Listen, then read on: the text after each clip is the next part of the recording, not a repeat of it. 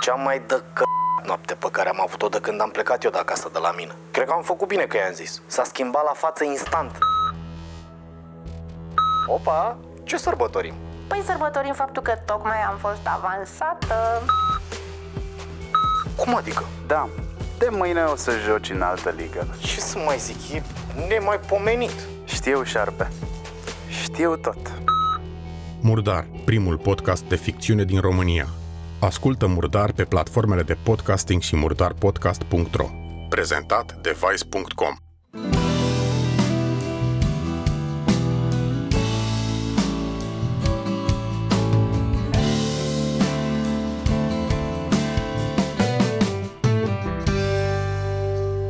Salutare tuturor și bine v-am regăsit la un nou podcast pe legale. Alături de mine o am pe o tânără domnișoară, uh, Miruna Becariu, studentă la drept în Cambridge, Marea Britanie. Acum, poate că o să vă întrebați uh, de ce am ales să facem acest podcast uh, acum, mai ales că a venit și Brexitul, uh, însă Miruna are o poveste uh, foarte interesantă și o să ne povestească un pic despre ce înseamnă să studiezi dreptul uh, în Marea Britanie și nu doar așa la orice facultate, ci chiar la Cambridge, cât de diferit este față de sistemul nostru și până la urmă, cum a perceput ea bă, toată această experiență. Mai ales că, vorba aceea, a prins și un semestru bă, online cu pandemia bă, care încă continuă să facă ravagii la nivel um, educațional. Mirona, până să uh, intru, intrăm în discuție așa în pâine, am făcut așa un pic de research și am văzut că um, tu în timpul liceului, pentru că ești din Brăila, ai avut o clasă foarte interesantă. De fapt, uh, cred că dacă e să o luăm statistic, o, o treime sau un sfert din um, stude- uh, elevii din clasă au ajuns doar la facultăți de top. Ce ai făcut în timpul liceului, mai exact? Uh, nu cred că am făcut nimic diferit de cel puțin majoritatea studenților din Anglia pe care am cunoscut, mai ales uh, studenții de la Cambridge și de la Oxford.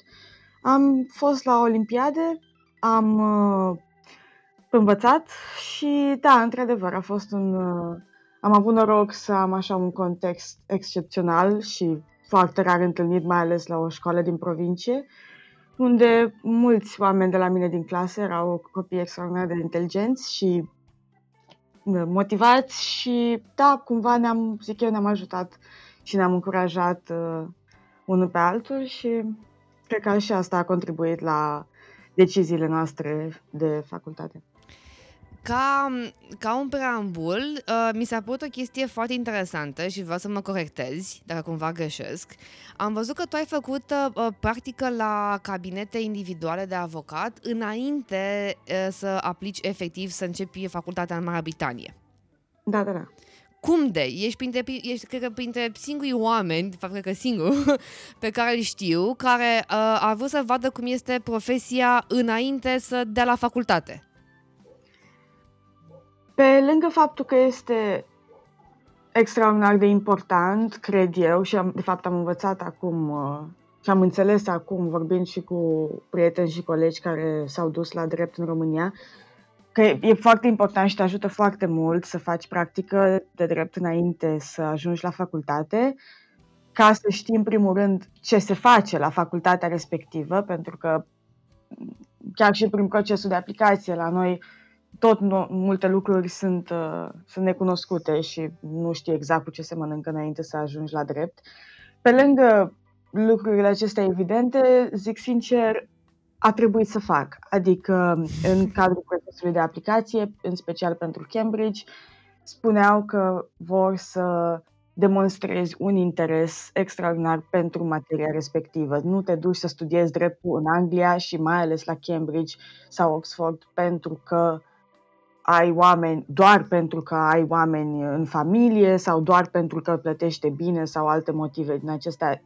Sunt, bineînțeles, lucruri importante, dar cel mai important este să vadă că ești tu convins înainte de a începe facultatea, că știi așa în mare cam ce se face și că îți face plăcere să, să studiezi timp de trei ani de zile cât este la noi în Cambridge dreptul. Și vor să vadă asta prin cărțile pe care le citești, se găsesc foarte multe cărți introductive despre drept, extraordinar de, de plăcută lectura și foarte folositoare pentru scrisoarea de motivație, dar și pentru interviu și prin diferite metode, prin uh, a face practică pentru un fel sau un altul, a urmări un avocat. Nu-ți cer să lucrezi efectiv, dar îți cer să fi încercat, să fi avut o tangență, să te duci să urmărești niște cazuri la curte, chiar dacă stai în fund și nu ai niciun fel de implicare, să ai cumva o legătură cu lumea asta. Și da, la noi e greu, într-adevăr, nici eu nu cunosc foarte mulți care au făcut asta înainte de facultate, mai ales pentru că nu, nu se obișnuiește și deoarece nu ai încă, nu știi încă să faci nimic, mulți oameni nici nu te primesc. Dar dacă se vrea, se poate. Și, da. Acum, uh, uitându-mă și după experiența ta de un an de zile, um, ai recomandat totuși ca uh, fiecare, fiecare student care ar vrea, de exemplu, să aplice la drept, nu neapărat la voi în Marea Britanie, dar și la noi în România, uh, să dea și el măcar cu subsemnatul două luni de zile pe undeva ca să vadă că poate nu-i place? Întreb pentru că de foarte multe ori vin studenții și după un an, doi, trei de facultate sunt, mă, dar eu nu știu exact de ce am făcut dreptul sau nu știu exact ce pot face cu dreptul sau eu nu credeam că vei face asta la drept, că până la urmă și eu mi-aș dori să fie uh, totul ca Legally Blonde sau ca, d- dacă luăm ca băieți ca la Suits, dar mm, viața bate filmul. da, cu siguranță aș recomanda lucrul ăsta, chiar dacă cu o facultate de drept poți face nenumărate lucruri. Nu trebuie să ajungi avocat și nici în Anglia um, și nici la Cambridge și nici peste tot. Ei nu cer să îți dorești să fii avocat sau să îți dorești să fii judecător. Îți, do- îți cer să înțelegi ce, cum se folosește, cum se aplică în lumea reală legile, să înțelegi dinamica aceasta și importanța, mai ales importanța dreptului în viața de zi cu zi și să simți că ți-ar plăcea să-ți petreci 3, 4, 5 ani din viață studiind asta. Nu, n-aș zice că e obligatoriu să faci practică la un cabinet de avocatură, dar poți să te duci, eu știu, puțin pe lângă un avocat, puțin pe lângă un notar, eventual un judecător sau chiar Există tot felul de povești de viață și tot felul de carieră. Am cunoscut și oameni care au ajuns jurnaliști de succes făcând o facultate de drept, pentru că, nu așa, orice ai face, practic, te ajută să ai și informații legale. Deci, orice astfel de tangență e, e foarte importantă înainte de facultate, mai ales. De să înțeleg că până la urmă aplicația în sine la, la facultate la, la Cambridge e uh, un part-time job, adică stai și faci aplicația pentru că trebuie să vezi exact cum o iei, să citești, ceea ce până la urmă mi se pare și mie o chestie foarte, foarte interesantă și utilă, exact cum noi ne pregătim totuși un an de zile pentru admiterea uh, uh, la facultate când dăm gramatică și economie, mă, da, încă dăm. Uh, până la urmă, uh, asta ați făcut uh, bă, și voi, în special tu, doar că ai făcut-o acum altfel. Uh, da, practic aș spune că așa cum se, majoritatea oamenilor se pregătesc un an pentru aplicația la drept în România, pentru examenul de admitere, uh, un pic, e un pic diferit uh, timeline-ul, dar tot cam un an aș spune că trebuie să te pregătești și pentru Anglia dacă vorbești, dacă intenționezi serios să te duci la o facultate de top, pentru că e nevoie să scrii o scrisoare de intenție foarte bună, pentru că la Cambridge și Oxford trebuie să te duci acolo pentru un interviu și mai ales pentru că um, eu zic că e foarte, foarte important să citești foarte mult. Nu numai cărțile introductive despre care îți spuneam, dar și știri în general, să înveți cum funcționează lumea, să înveți un pic despre lumea comercială, să înveți să, să știi ce se întâmplă în lume la nivel național, la nivel internațional, să te familiarizezi cu sistemul de drept și cu țara în care intenționezi să studiezi, fie că este Anglia, România, Olanda sau oriunde altundeva. Și lucrurile astea cer timp și exercițiu. Nu e suficient să te uiți în ziua dinaintea interviului ce mai e la știri și uh, să știi doar lucrurile respective. Trebuie să ai un pic de context și să-ți construiești obiceiul ăsta cu câteva luni înainte. Și m, ți-a fost teamă în momentul în care ai văzut că ești admisă? Teamă? Nu, nu pot să spun că mi-a fost teamă. E în momentul în care am fost admisă, um, te referi la momentul în care am primit oferta Exact, sau la exact, momentul exact. în care um, am primit nota de bacalaureat, pentru că atunci chiar a fost, e, e un sentiment extraordinar când toată lumea din jurul tău are de dat admiteri și tu ai terminat. Dar, da. Uh, nu, nu pot să spun că mi-a fost teamă. Din nou a fost și acest context. Cunosc mulți oameni um, și chiar mulți colegi de clasă din liceu care au fost acceptați la Cambridge și la Oxford și la alte universități de top din Marea Britanie și am, ne-am ajutat și ne-am bucurat împreună. Um, și am fost chiar foarte entuziasmată să încep un nou drum. Nu pot să spun că mi-a fost teamă. Îmi spuneai uh, foarte mult de pregătirea pentru, uh, uh, pentru facultate, că trebuie să știi uh, din contextul internațional cu ce se mănâncă multe chestii, economic, uh, bă, business, juridic și toate cele. Acum ai un, un an de zile în care uh, ai fost acolo și, uh, na, probabil că nu e chiar cel mai dinamic an, mai ales că jumătatea a fost, uh, a fost pe online, dar cum spuneai și tu, ai colegi care uh, au rămas și în România și ai putea face și tu o comparație.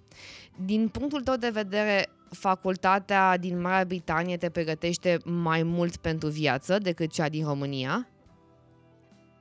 Uh, în primul rând am 2 ani deja. Wow! Adică De fapt, am stai că da, să da, da, calculez acum așa, trec e, în da. anul trei.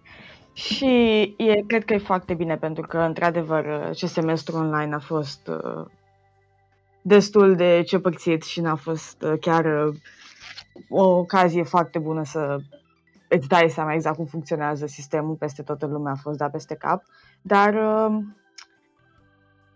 nu știu suficient de multe, nu pot să pretind că știu suficient de multe despre sistemul din România ca să fac o comparație, dar din ce am vorbit cu oamenii, pot să, să spun că este o diferență, dar uh, n-aș zice exact că lucrurile sunt, că toate lucrurile sunt mai bune sau luate mai în serios sau făcute, uh, aplicate mai practic acolo decât aici, fără să pun asta în context și anume luând în considerare faptul că e un sistem de drept diferit.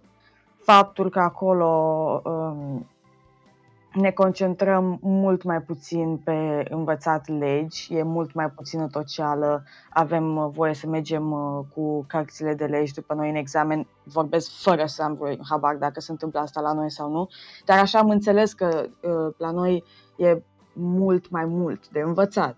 Și poate sună, sună ciudat că ești la Cambridge și nu ai atât de mult de tocit sau nu ai atât de mult de învățat, dar accentul este pus mult mai mult pe, pe a-ți forma o anumită modalitate de a gândi și de a judeca lucrurile și de a construi un argument legal și de a te gândi la absolut fiecare lege pe care o întâlnești, de ce e bună, de ce nu e bună, cum putem să o schimbăm. Și da, bineînțeles, eu cred că e foarte important să-ți construiești o astfel de um, mentalitate și o astfel de abordare, dar din nou e influențat, toată această abordare academică e influențată și de faptul că sistemul de drept din Anglia este diferit. E o combinație de legi scrise și cazuri și articole și e mult mai dinamic, ai mult mai multe puncte de vedere pe care trebuie să le unești într-un singur argument coerent și overall tot acest context influențează, da, și, și creează uh, ceea ce facem noi la facultate. Uh, Pe de altă parte, uh, în susținerea a ceea ce zici tu, bă, știu că de câte ori uh, bă, mai citeam uh, decizii din Marea Britanie de la diferite curți, mai, uh, uh, sunt foarte sunt foarte bine explicate. Adică, la un moment dat, mai ales dacă uh, găsești și, bă, și transcripturile, pur Da. și simplu uh, vezi că judecătorul din fața ta este un om care face un raționament și până la urmă, inclusiv eu când citeam deciziile, mai ales pe domenii care sunt, nu știu, cum uh, uh, similare în toată Europa, cum ar fi dreptul concurenței. Mă Mhm. uitam și eram, domnule, uite, judecătorul ăsta chiar își pun niște probleme reale și mă forțează pe mine să gândesc ca să ajung la o concluzie. Da, da, da, a fost, uh, n-a fost nici la ei dintotdeauna așa, a fost și la ei dreptul, uh, chiar mai mult decât în România, zice, multă vreme, uh, ceva foarte elitist și un limbaj extraordinar de uh, greu de înțeles, ceva cumva departe de uh, oamenii care erau efectiv afectați de, uh, de drept, dar în ultimii ani a fost uh, un trend și oamenii au încercat din ce în ce mai mult să aducă dreptul înapoi oamenilor, să-l facă mai ușor de înțeles. Uh, și acest trend a influențat uh, la toate nivelurile. Legile au început să fie redactate într-un fel mult mai ușor de înțeles de către oameni, astfel încât să nu mai ai nevoie de un avocat pentru absolut fiecare, pentru a înțelege absolut fiecare lucru, oricât de banal. Și de asemenea, după cum ai spus, uh, acest uh, această procedură juridică din Marea Britanie uh, care cere judecătorilor să dea să publice explicația deciziei lor în momentul în care sau la scurt timp după ce a fost uh, uh, dată sentința și să explice nu doar contextul cazului în cadrul acestui uh, judgment, dar și contextul legal și felul în care a fost aplicat contextul legal pe faptele cazului respectiv uh, și această procedură e construită din ce în ce mai mult ca să, să poată oricine să înțeleagă clar despre ce este vorba. Știu că mm, de la voi a, a, a pornit, uh, să spun așa, oarecum mișcarea aceea cu să traducem uh, juridicul în limbaj cât mai natural uh, și cred că acolo am văzut primele uh, boutique uh, firmuri uh, acum, nu știu, era mică, uh, 8 sau 9 ani, uh, care spuneau, uh, tocmai cu asta se mândreau că la ei înțelegi dreptul și ți-l traduc astfel încât uh, să știi exact ce semnezi acolo. Dar nu mă gândeam că este, nu, nu mă gândeam că este un fenomen care după aia să acapareze uh, în sens uh, pozitiv industriile. Până când după aia mă uitam cum au evoluat uh, ghidurile sau uh, comunicările uh, autorităților cu, uh, cu cetățenii. Mă, mă uit, de exemplu, la uh, ACA pe consumer, la, uh, la comisie uh, de prețuri și, șto- și toate cele, care, sau chiar și la ICO când uh, vorbim de date personale, ghidurile pe care toată lumea le publică, pur și simplu te uiți la ele și ești, băi, eu chiar înțeleg chestia asta. Da, da, da, am observat și eu și cred că este un lucru foarte important faptul că dacă dorești să afli care sunt drepturile și responsabilitățile tale, de exemplu, în orice context legal, poți să găsești pe Google după o căutare de două secunde ceea ce ai nevoie. Din nou, sunt și arii de drept, în special uh, prin penal, aș spune, sau uh, în anumite are din civil.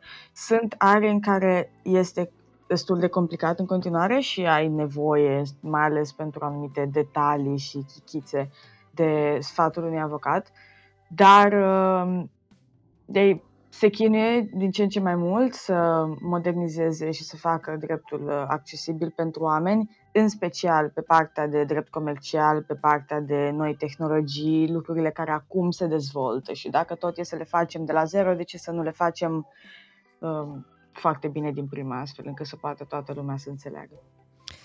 Tu unde ai făcut practică în timpul facultății? În timpul facultății... În cei doi ani. Uh, da, noi, noi nu suntem uh, obligați să facem practică așa cum este sistemul din România. Eu am ales să fac practică pentru că mi-am dorit și am, am vrut să am această experiență. Uh, și am putut doar în vacanță de vară, pentru că în rest eram, eram prea ocupată și de altfel nici nu ai voie să faci ceva în paralel cu facultatea. Cum adică? Atunci uh, ești la, um, la Cambridge, nu ai voie să-ți iei un job. Ei uh, au uh, un uh, semestru foarte, au trei trimestre într-un an uh, academic și sunt foarte, foarte concentrate în 8 săptămâni de studiu în fiecare trimestru.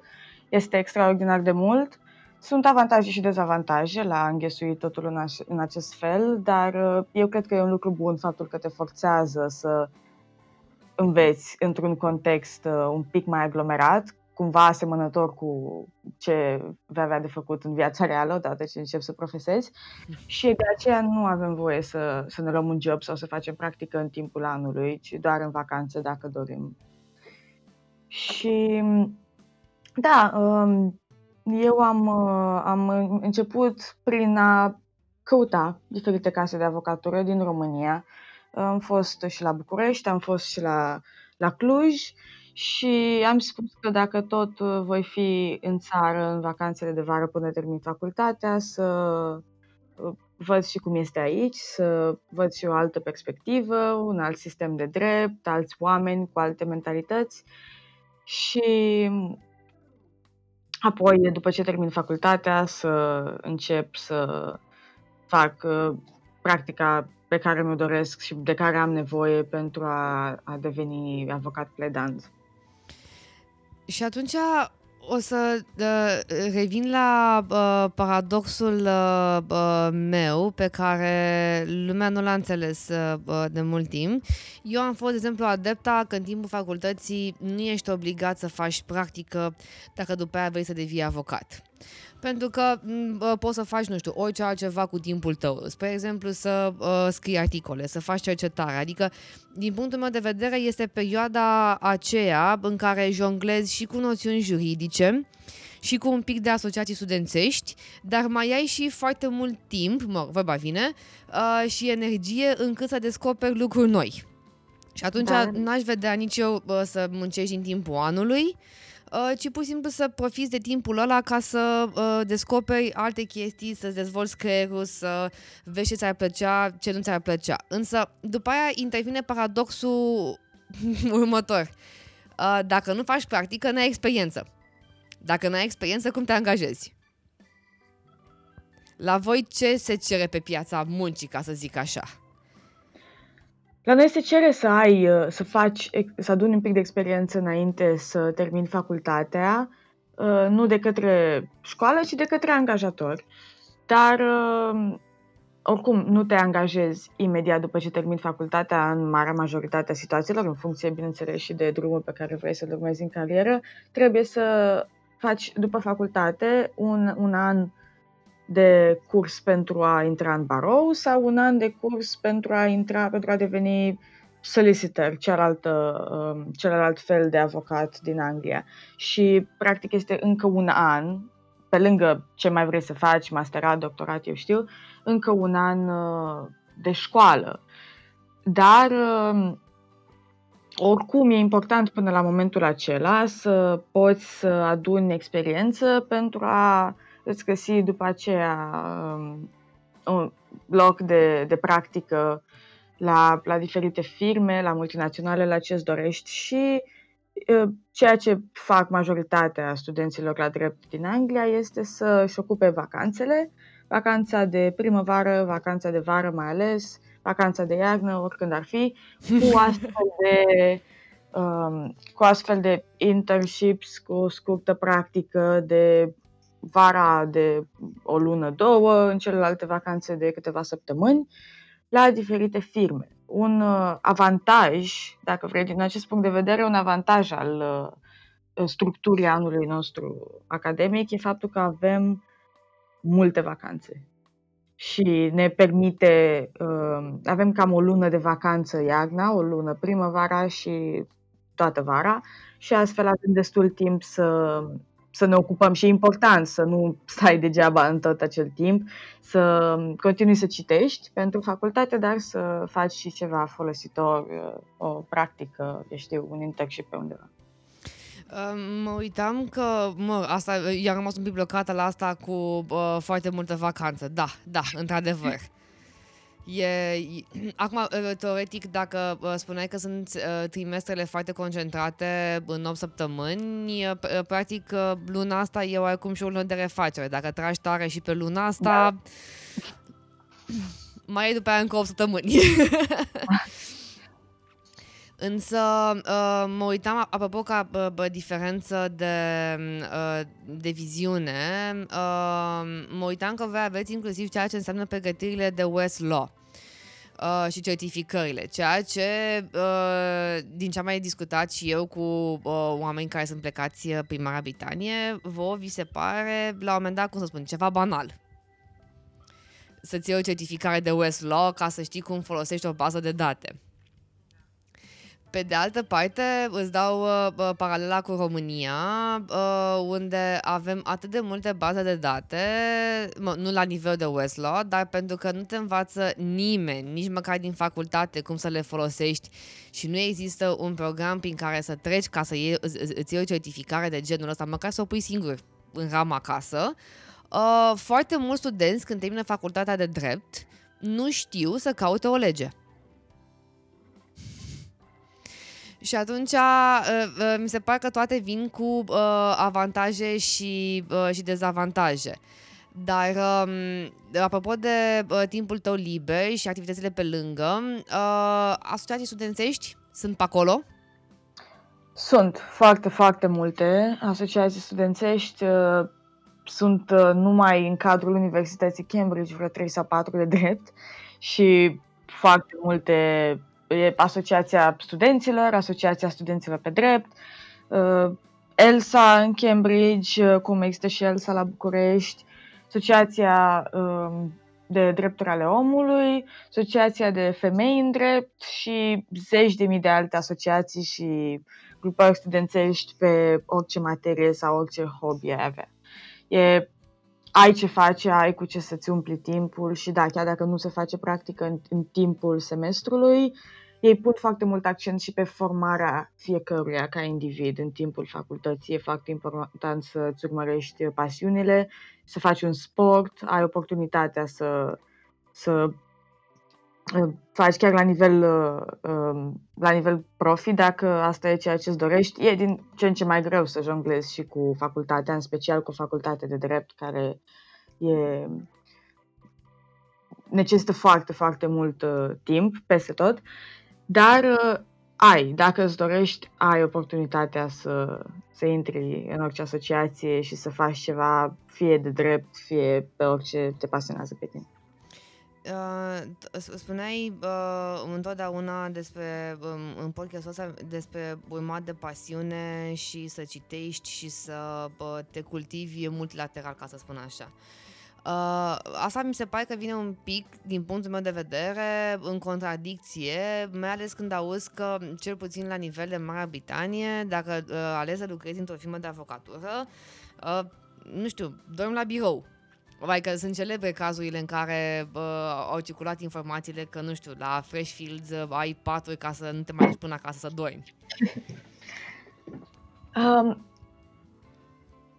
este adevărat peste tot în lume, și în Anglia, și în București, și în Hong Kong, și absolut oriunde te duce, că dacă ești la o multinațională, dacă ești la o firmă din, uh, din Magic Circle, dacă ești, uh, în special dacă ești un avocat care lucrează pe drept comercial, um, și în special în Anglia dacă ești uh, solicitor cumva mai mult decât dacă ești barrister, deci dacă ești omul care redactează contractele mai mult decât avocatul pledant, ai program în multe, multe cazuri ai un program extraordinar de solicitant, niște ore mult peste ce se obișnuiește în câmpul muncii și dar, din câte am înțeles, dacă mergi pe, acela, pe acest drum, ai și remunerația pe măsură. Bineînțeles că nu, nu merită nimic să îți petreci toate nopțile la birou și să nu mai ai viață personală, dar nu cred că e un lucru specific pentru Anglia. Pur și simplu, în Anglia, s-au dezvoltat mult mai mult și mult mai devreme această industrie, au apărut aceste firme mari,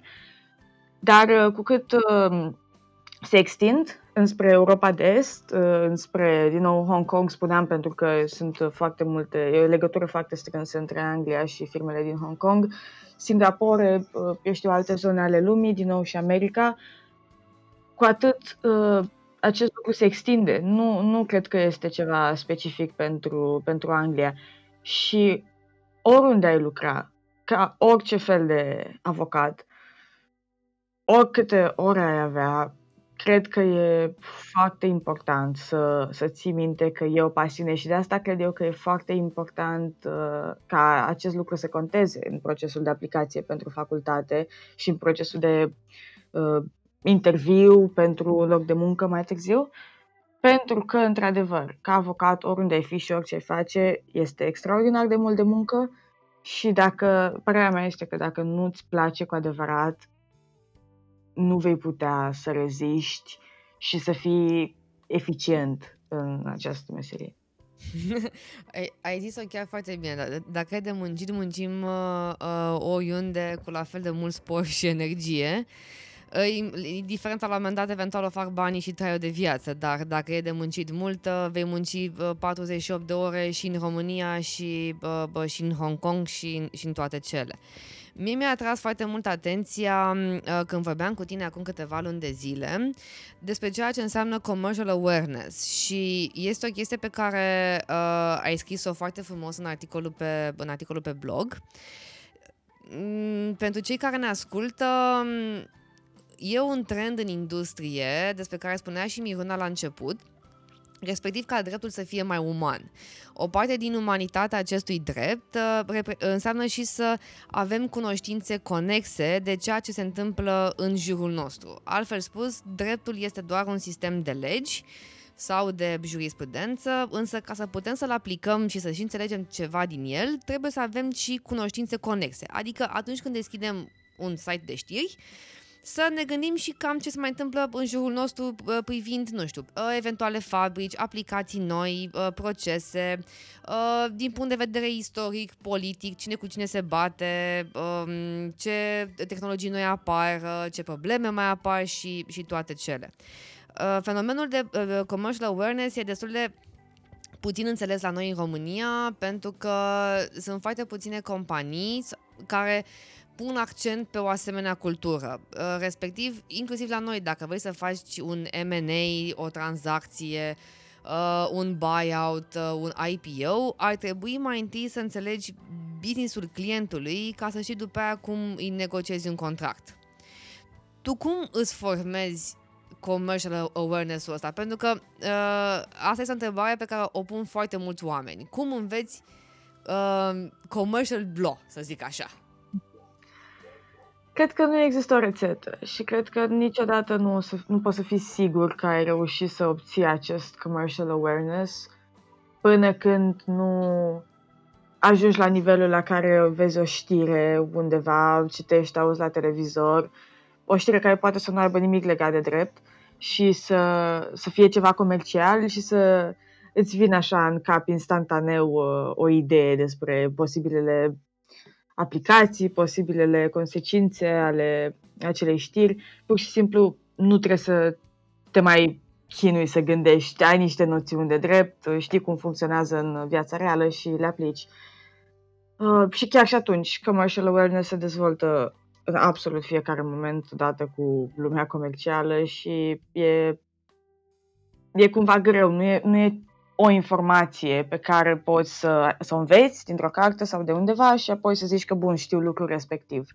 E, e un proces în continuă dezvoltare, necesită muncă, necesită uh, atenție, din nou, la știri, la um, tot ce înseamnă uh, lumea comercială și eu, cel puțin, am, uh, am încercat așa să combin din uh, toate sursele, de la diferite workshop-uri online pe care le-am făcut, uh, oameni, avocați cu care am stat de vorbă.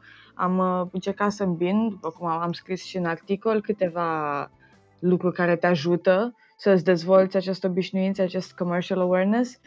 Și da, e important să, din nou, să citești știri, știri din cât mai multe surse, surse de încredere, de preferat, um, știri locale, știri internaționale, um, câteva cărți de economie. Eu cred că e un lucru foarte bun faptul că la noi este uh, necesar să ai câteva noțiuni de economie înainte să începi facultatea. Este poate mai important decât ai crede la început, te gândești că trebuie să tăcești niște lucruri pentru admitere și aia e, dar uh, dacă le pui în context și dacă încerci să desprinzi noțiunile teoretice pe care le înveți, a formulele pe care le înveți pentru admitere și să le, le pui în, în contextul vieții reale, chiar cred că e mai folositor decât își dă seama multă lume.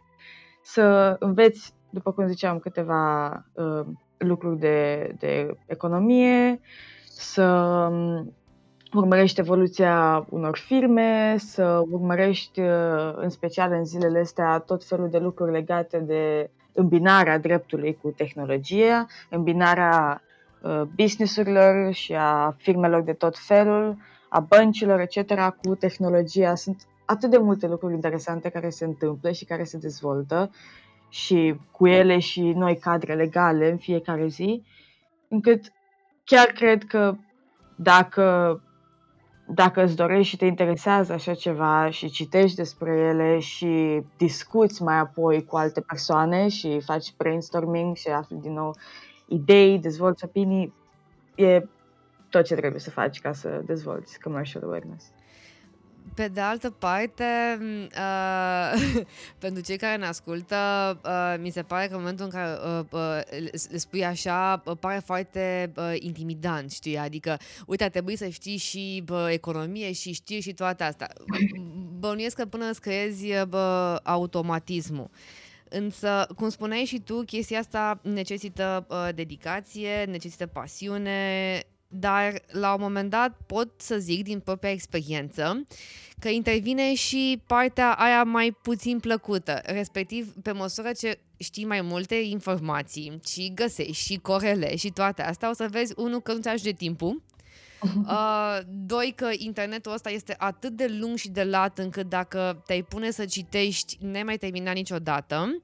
Și atunci vine a treia mea întrebare corelată cu asta. Pe ce ai vrea să te specializezi mai departe? Că ai spus că vrei să fii avocat. Da, vreau să fiu uh, barister, adică avocat pledant. Uh, mi-ar plăcea să lucrez uh, în dreptul comercial, dar încă nu pot să spun 100% sigur că aș vrea să mă specializez pe o arie sau pe alta. Momentan mă fascinează, după cum ziceam, toate dezvoltările acestea tehnologice, lucruri legate de drept intelectual, de date personale, felul în care um, dreptul e cumva ajutat și sistemul de drept și procedurile sunt uh, ajutate din ce în ce mai mult de, de astfel de legal text și fintechs care se dezvoltă mai ales în, uh, în țările din, uh, din America și din vestul Europei. Și da, cred că e, cred că e o are foarte interesantă, o are în uh, curs de dezvoltare, dar uh, și mi-ar plăcea să urmăresc din ce în ce mai mult asta. Pe, pe uh, subiectele astea m-am ales și opționalele pentru anul viitor de facultate, dar până când nu ajung să am first-hand experience în Anglia cu diferite arii ale dreptului comercial, nu pot să spun încă că mă limitez la o arie sau alta.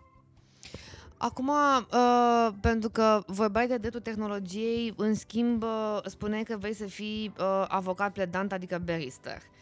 Da. Uh, sunt, ce puțin din ce am, văz, din ce am putut să percep eu uh, pe dreptul de tehnologie și ceea ce înseamnă tech în general, uh, uh, ai mai mult partea de consultanță, nu știu, shareholders investment, patente, legături cu clienții, uh, cum să faci contracte, cum să securizezi o afacere sau multe alte chestii care sunt conexe. De ce pledant? Uh, pledant pentru că îmi place, pledant da, pentru că pentru că din, uh, încă din gimnaziu și din liceu am uh, participat uh, cu, cu multă plăcere la tot felul de public speaking și debate-uri și competiții de mut în facultate. Am văzut că îmi place. Sunt foarte mulți, spre uimirea mea, foarte mulți oameni care studiază dreptul care nu vor să facă așa ceva mai târziu în, uh, în carieră, care nu le place să uh, vorbească în fața unui judecător, să, să pledeze, să-și asume responsabilitatea asta am văzut că îmi place și am spus uh, de ce nu. Mai mult decât atât, da, în, uh, în zona de noi tehnologii, marea majoritate a muncii momentan, cel puțin, este legată de a crea contracte de ceea ce ar face un solicitor în, uh, în Anglia, nu de partea de litigi, dar există mai ales acolo unde uh, această zonă de drept are un pic mai mulți ani decât la noi, e dezvoltată deja de mai mult timp. Există și uh, o pâine de mâncat pentru avocații pledanți și mai mult decât atât, în Anglia uh, există și o mică diferență între ceea ce um, între skillurile de care ai nevoie și ceea ce îți trebuie um, în a fi un avocat pledant în, din punctul de vedere al cunoștințelor de drept. Uh, Adică? Și anume faptul că un avocat pledant lucrează mult mai mult cu legea. Un avocat pledant um, pe sistemul englez, unde, care îmbină uh, legile scrise cu uh, diferitele cazuri, lucrezi, jonglezi mult mai mult cu judgmenturile care s-au dat, cu noțiunile de common law, diferitele interpretări ale legii, ai o mult mai mare influență. Depinde și desigur și la, la ce curte te-ai dus să pledezi, dar în general ai o mult mai mare influență asupra dezvoltării legilor și legile se dezvoltă într-un mod mult mai dinamic pe un sistem de common law. Și asta e un, încă un lucru care, pe care mi-l doresc și care mi se pare foarte fascinant uh, la un avocat predant, mai ales pentru că o astfel de um, influențare a legilor, o astfel de dinamică este um, obișnuința pentru așa ceva s-a creat, uh, zic eu, în, în, uh, într-un mediu academic la Cambridge și de ce să nu continui? Uh, Exact. Uh, Când îmi spui de dinamica legii, uh, mi se ridică așa în colțul gurii bă, un pic de zâmbet uh, pe ideea că la noi uh, în ultimii, nu știu, cred că 4 sau 5 ani, de fiecare dată când au încercat să vină cu o lege nouă, nouă, nu, nu, nu, nu, nu, spe, nu specială, doar nouă, efectiv uh, mă uitam că nu poți să mai înțelegi nimica din simplu motiv că, deși noi avem niște tehnici de redactare legislativă, chiar avem și o lege care reglementează modul în care ar trebui să scrie un act normativ, uh, nu respectă nimeni și tocmai pe ideea asta, la un moment dat, uh, ajungi, nu știu, în articolul 11 să-ți dai seama că vorbește despre o excepție care nu există, pentru că cineva a uitat să pună și excepția. Și atunci, uh, ce spui tu cu dinamismul uh, legii, uh, la voi, da, se aplică foarte mult, uh, pentru că mă uitam, întregul ecosistem este de natura uh, în care trebuie să ajuți omul, să ajuți comunitatea să înțeleagă și abia apoi să sancționezi. Nu știu dacă e neapărat o idee pe care eu am perceput-o, însă Ți-am spus, pentru mine Marea Britanie este o sursă foarte bună de inspirație pentru tot ce înseamnă contracte, uh, mod de gândire, uh, ghiduri și, în general, abordare. Chiar dacă, na, suntem sisteme de, de drept complet diferite, tocmai pentru că mă uitam că, nu știu, de vreo 6-7 ani de zile, abordarea lor, în general, este de a fi pro-utilizator, pro-consumator, uh, de fapt, pro, pro în general. Adică, haide să facem și noi îți dăm un cadru în care să faci, uh, te învățăm cum să nu faci porcării și suntem alături de tine pentru orice avea nevoie să mă întreb, de-aia scriu și legile clar, de-aia îți dau și ghiduri, de-aia îți fac orice ca să nu faci porcării. Într-adevăr, dacă vei face porcării, atunci te sancționezi cum trebuie. Plus Da. minus. Însă, uh, pe partea ta de uh, avocat pledant, te-ai gândit să te duci, de exemplu, într-o firmă uh, mai mică, într-o firmă mai mare? Spun pentru că tocmai mă uitam uh, că încerc să obțin uh, tot așa un interviu cu Tudor Mușat, uh, care a terminat uh, uh, tot, uh, bă, bă, tot Da. Cambridge-ul și la Sid Legals care sunt, na, firme, uh, Seed Legal sunt destul de nouă pe piață și aveți foarte multe uh, societăți, uh, de avo- societăți de avocație mult zis.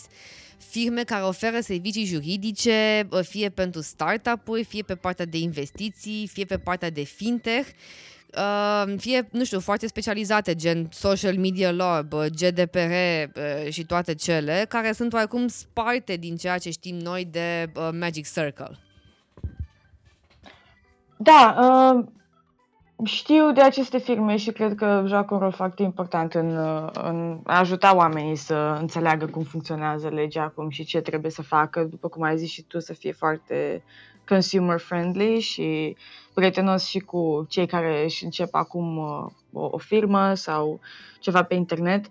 Eu, una, vreau totuși să lucrez la um, una dintre casele mai vechi de avocatură. Nu vorbesc de cele din Magic Circle, vorbesc de uh, Chambers, se cheamă în, uh, în Anglia. Sunt uh, fi- case de avocatură de avocați pledanți. Sunt mare majoritate într-un mic uh, cartiere din, uh, din Anglia, peste drum de principalele curs de judecată, din Londra, pardon.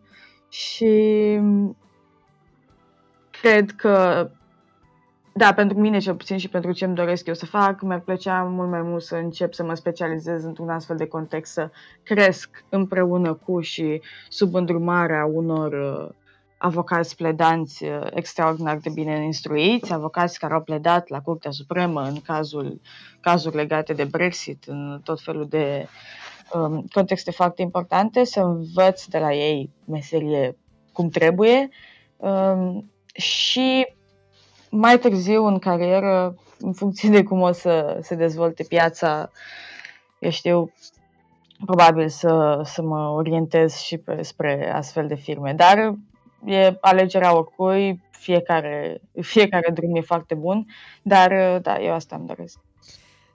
Uh, nu pot să nu remarc că uh, efectiv pasiunea în momentul în care ai descris clădirile, uh, clădirile Chambers care sunt vis-a-vis de curțile din Londra Um, și ceea ce mă duce cu gândul și vreau să te întreb dacă așa este, că la voi încă se mai practică, cel puțin pentru um, partea de avocați pledanți, noțiunea aceea de mentorat, maestru și furat de meserie.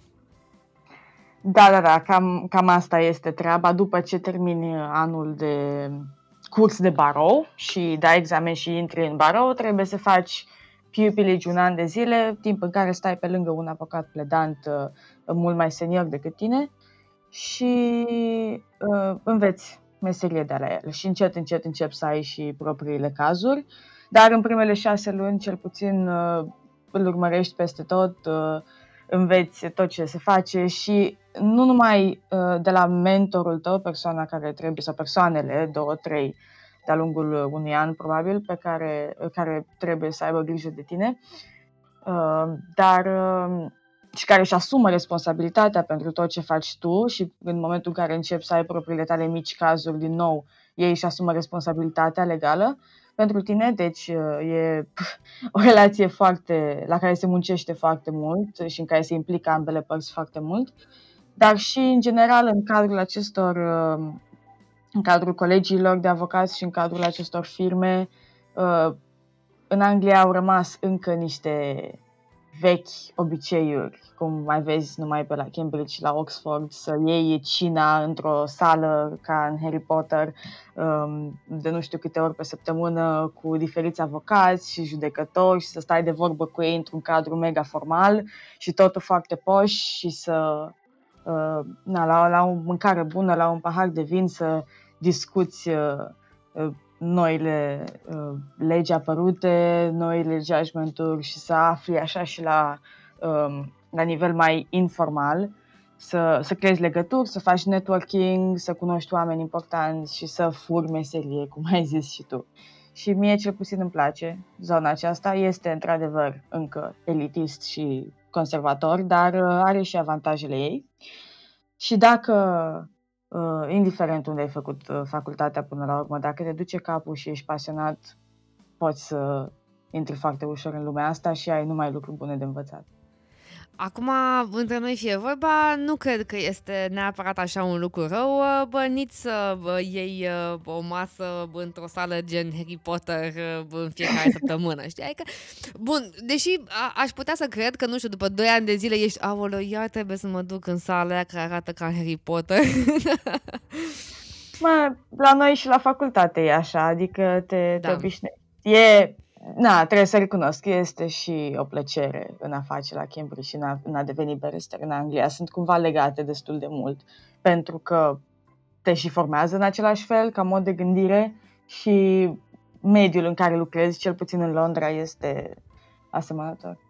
Dar um, că tu mai spuneai de bă, domeniul elitist uh, bă, și de modul în care vă formează, uh, cum este relația între, bă, între profesor și student? Pentru că te-ai, te aștepta să fie o bă, reverență ieșită din comun uh, bă, în, a, în modul de abordare și, și în discuții. Te aștepta, într-adevăr, și uh, da, am primit și eu de câteva ori întrebări de genul acesta. Nu, nu te simți intimidat să vorbești cu oamenii aceia, mai ales pentru că la noi, la Cambridge și la Oxford, ai uh, un nivel, un, un, o structură un pic diferită a predării, în sensul că ai aceste supervisions, uh, niște scurte sesiuni uh, în care discuți materia în cadrul facultății și uh, discuți și temele pe care le-ai avut și ce ai avut de citit și ce ai avut de redactat. Uh, și de obicei sunt, se află într-o cameră, în birou profesorului respectiv, 2, 3, 4 maxim elevi la un profesor. Și e mult mai apropiat.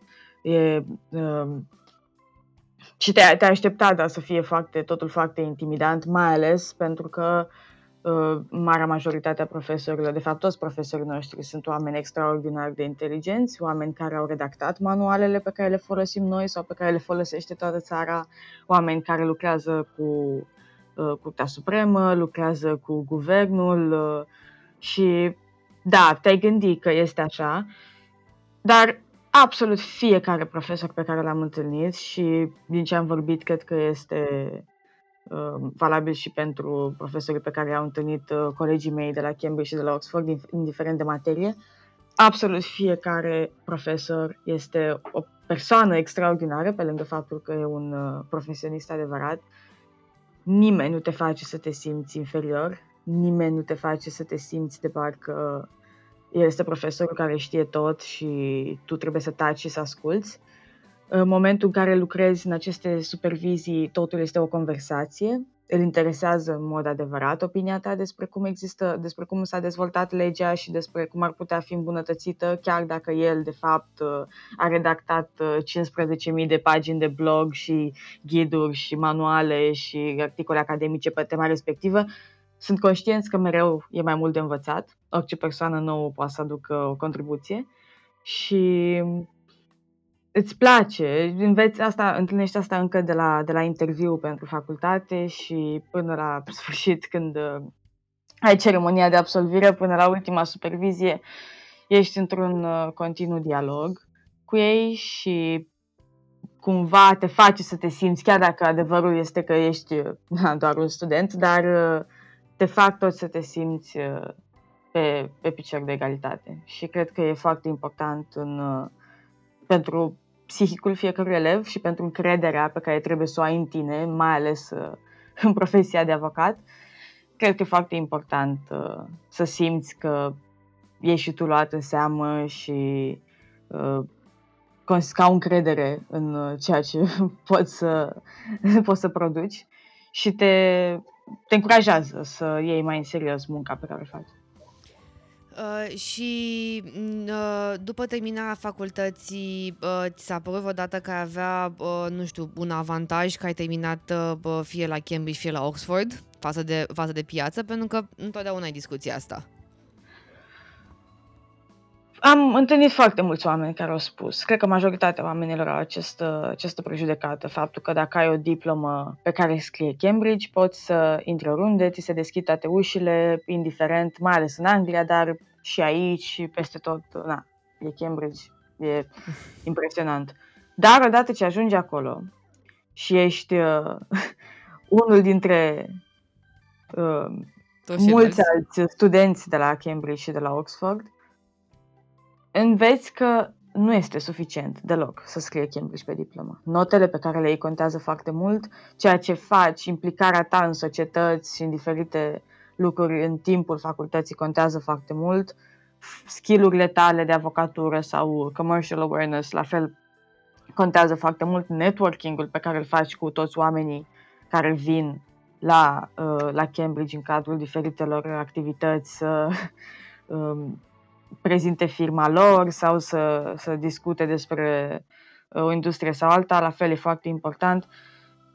Nu cred că este un avantaj dacă scrie Cambridge pe diplomă. Sincer spun că nu cred că e un avantaj um, extraordinar dacă scrie Cambridge pe diplomă. Cred că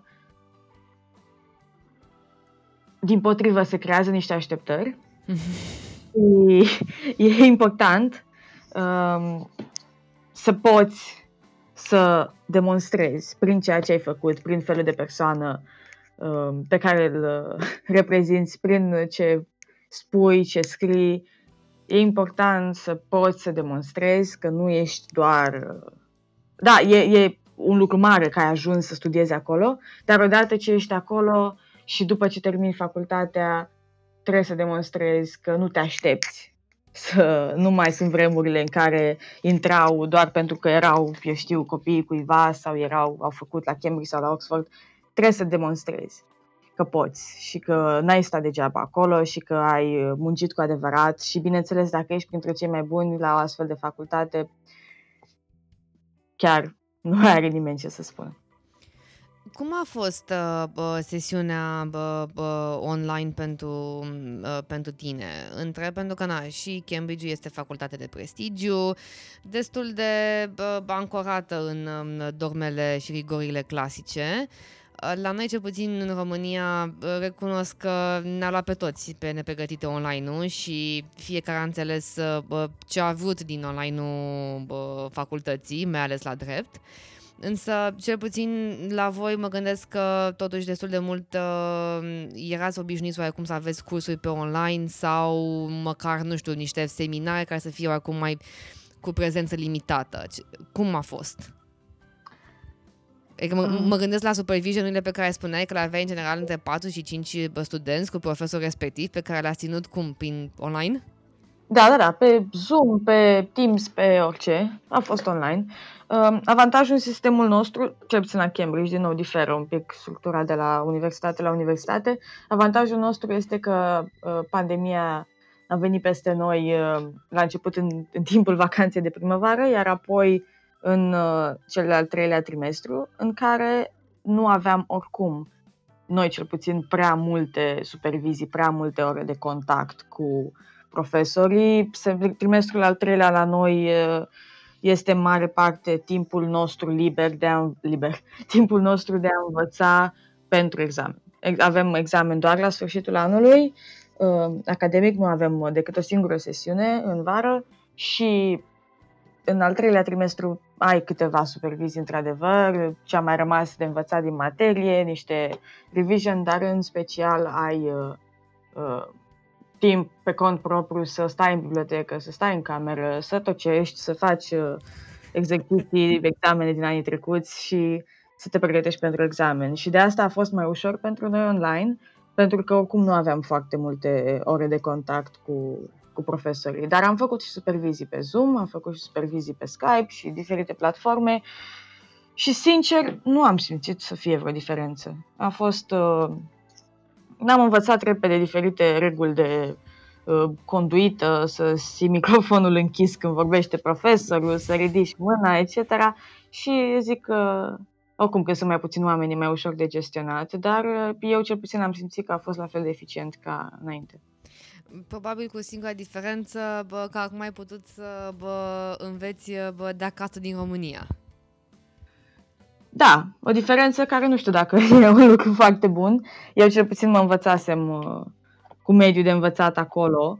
Uh, și da, am stat atâția ani acasă în România, am învățat pentru, pentru liceu, pentru bacalaureat și așa mai departe, dar uh, cumva acolo eu cel puțin am simțit că și din ce am vorbit colegii și ei au simțit la fel.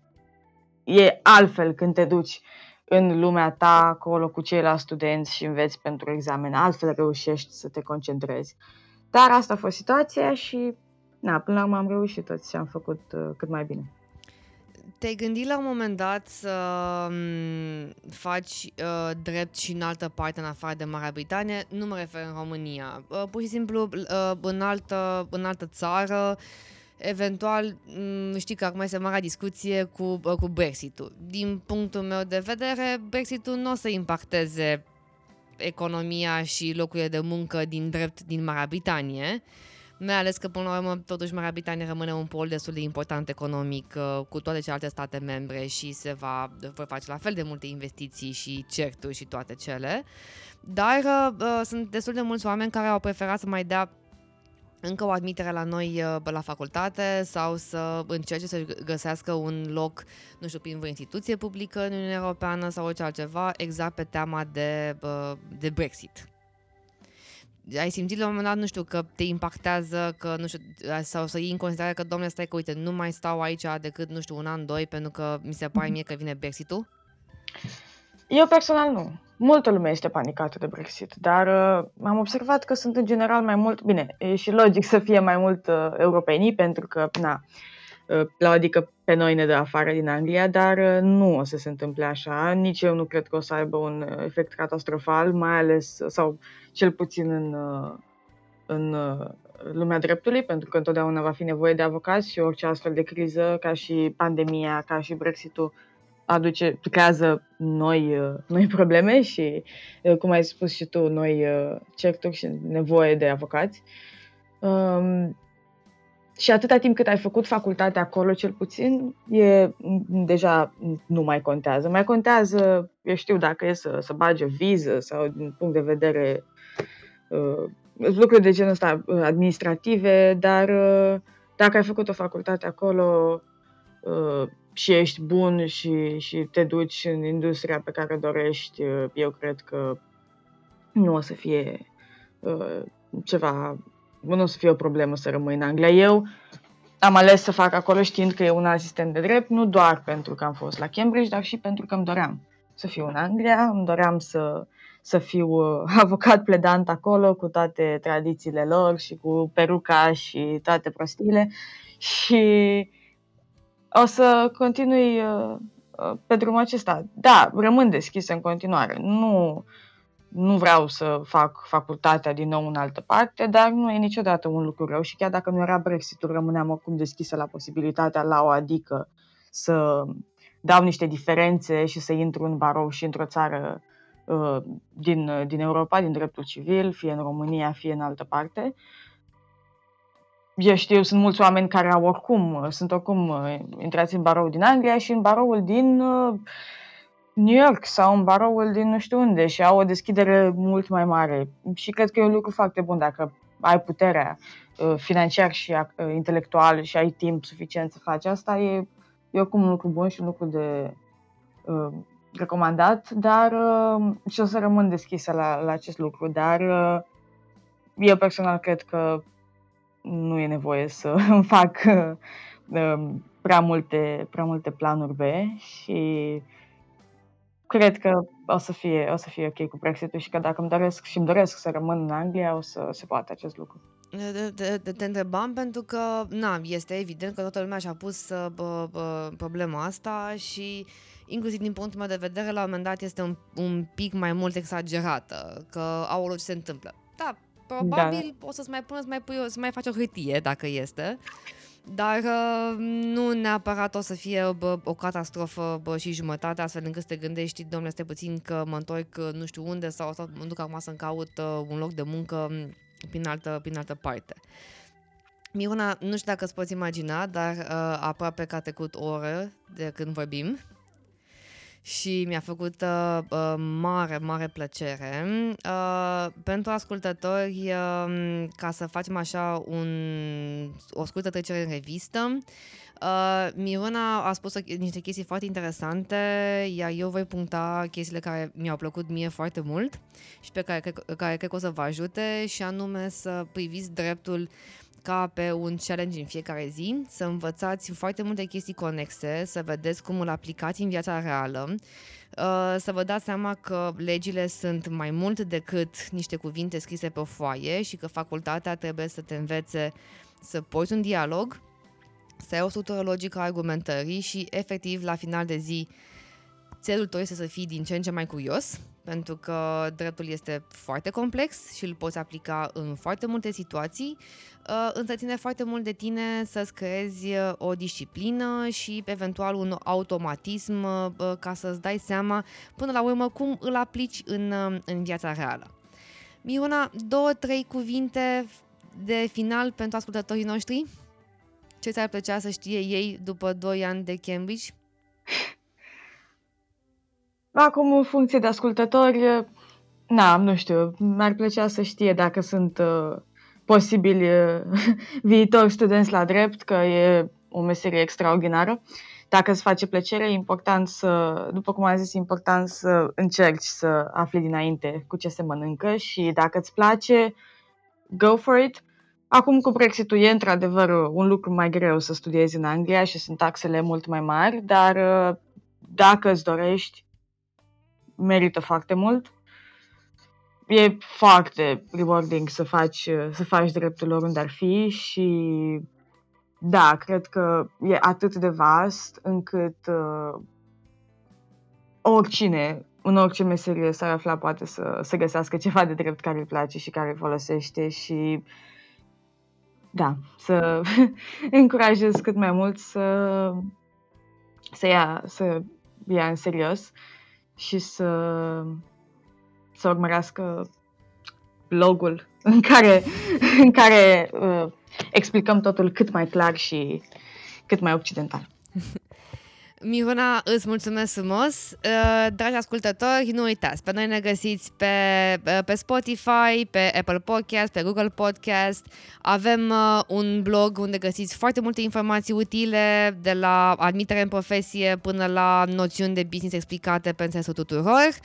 Uh, vă invităm să ne urmăriți uh, uh, pe Instagram și pe, și pe YouTube, unde postăm informații utile într-un mod destul de amuzant și, și interesant. Nu uitați să ne dați cu câte 5 steluțe, un share pe ce platforme vreți voi, pentru că am fost absolut minunate.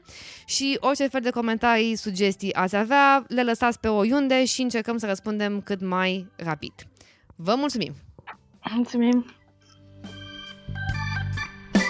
thank you